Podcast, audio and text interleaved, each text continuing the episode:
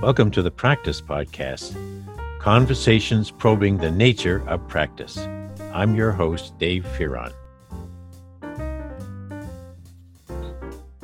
Well, you know from following this series that every time I record, it's in memory of Peter Vaill, the most influential teacher in my life and in many, many lives. When his family and friends held a memorial service for Peter in Minneapolis. His beloved friend Sandy Prinz read Peter's favorite poem. And I thought, what better way to mark this moment when we're all remembering lost friends and loved ones that I would read Peter's favorite poem for this podcast. And I want to point out, as did Peter when he mentioned this poem in one of our earlier conversations around episode six, I think, that when you read and hear this poem, you're experiencing how to understand practice, how to understand your own way of being in practice moment to moment as well as how others are living out their practices moment to moment. Peter always believed that change itself, change, was the th- most important thing to understand and watch for, and obviously adapt to or create. So, this poem called Corson's Inlet is about going to the same spot on the coast, I believe, of Maryland and noticing, underscoring the word noticing, what seems to be the same, but what's also changed or is in the process of changing. And that's how, when we look straight out into our hour ahead, there are things that look very much the same, as does this screen I'm looking into and this headset. And yet I've changed. Certainly, we've had some horrific changes going on in the world right now, both in the States and over in, uh, in Europe. So all of that's happening at once. But I grew up in the coast of Maine, and I can tell you how good it feels to climb down those rocks into one of the little inlets to see what's there, what the ocean has brought today. Maybe a starfish, maybe a leg of a crab or a full crab. But there was always something fascinating to find. So I've lived a bit of Corson's experience. And Peter, who loved Maine and the water, had the same experiences as well. Enough about what my thoughts are. Let's listen to the poet himself, A.R. Ammons. Corson's Inlet. I went for a walk over the dunes again this morning to the sea, and then turned right along the surf, rounded a naked headland, and returned along the inlet shore. It was muggy sunny, the wind from the sea steady and high, crisp in the running sand, some breakthroughs of sun, but after a bit, continuous overcast the walk liberating, I was released from forms, from the perpendiculars, straight lines, blocks, boxes, binds of thought, into the hues, shadings, rises, flowing bends, and blends of sight. I allow myself eddies of meaning, yield to a direction of significance, running like a stream through the geography of my work you can find in my sayings swerves of action, like the inlet's cutting edge. There are dunes of motion, organizations of grass, white sandy paths of remembrance, in the overall wanderings mirroring mine. But overall is beyond me.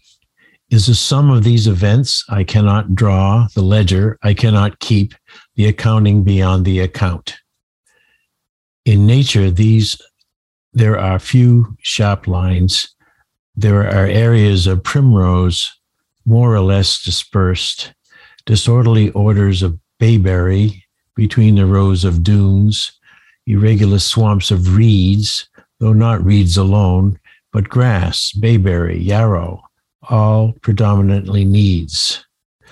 I have reached no conclusions, have erected no boundaries, shutting out and shutting in, separating inside from outside. I have drawn no lines. As manifold events of sand change the dunes' shapes, that will not be the same shape tomorrow. I'll pause here to say that's what practice is like. As Peter and I pondered its nature these many, many months. So I am willing to go along, to accept the becoming thoughts, to stake off no beginnings or ends, establish no walls. By transitions, the land falls from grassy dunes to creek to under creek, but there are no lines, though change in that transition is clear as any sharpness, but sharpness spread out, allowed to occur over a wide range than mental lines can keep. The moon was full last night. Today, low tide was low. Black shoals of mussels exposed to the risk of air and earlier of sun waved in and out of the waterline, waterline in next, caught always in the event of change. A young mottled gull stood free on the shoals and ate. To vomiting, another gull, squawking possession, cracked a crab, picked up the entrails, swallowed the soft shell legs, a ruddy turnstone running in to snatch leftover bits. Risk is full. Every living thing in siege, demand is life to keep life, the small, wet, black legged egret. How beautiful, quietly stalks and spears the shallows, darts to shore to stab. What? I couldn't see against the black mud flats. A frightened fiddler crab? The news to my left over the dunes and reeds and bayberry clumps was fall. Thousands of tree swallows gathered for flight, unordered, held, in constant change, a congregation rich in entropy, nevertheless separable, noticeable as one event, not chaos. Preparations for flight for winter.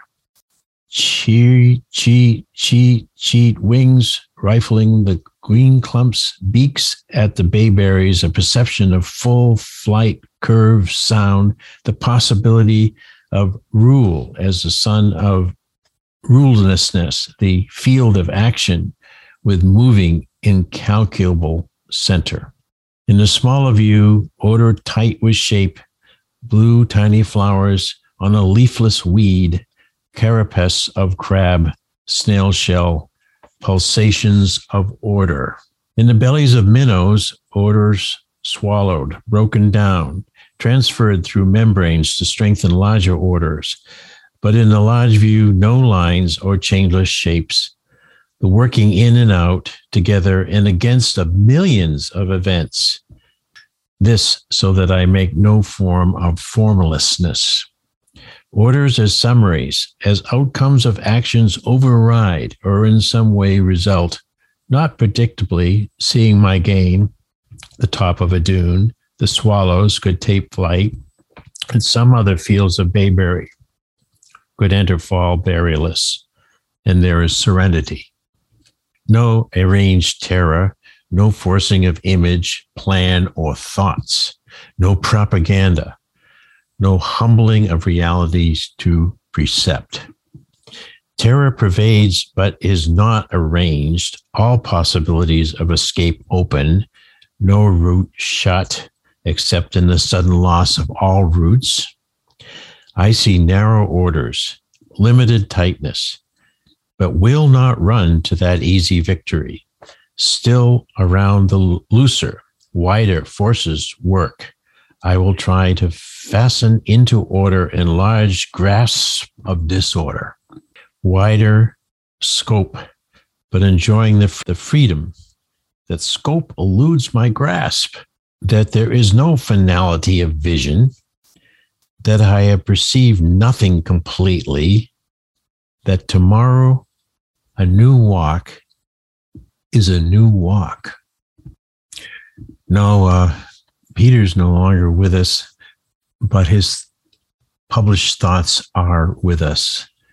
His recorded voice is with us, and all, all, all of us who learned with Peter, both in person or from his writings, we're still here thinking the way Peter asked us to think, like this poem ask us to think, realizing that I see no narrow orders, limited tightness, but will not run to that easy victory.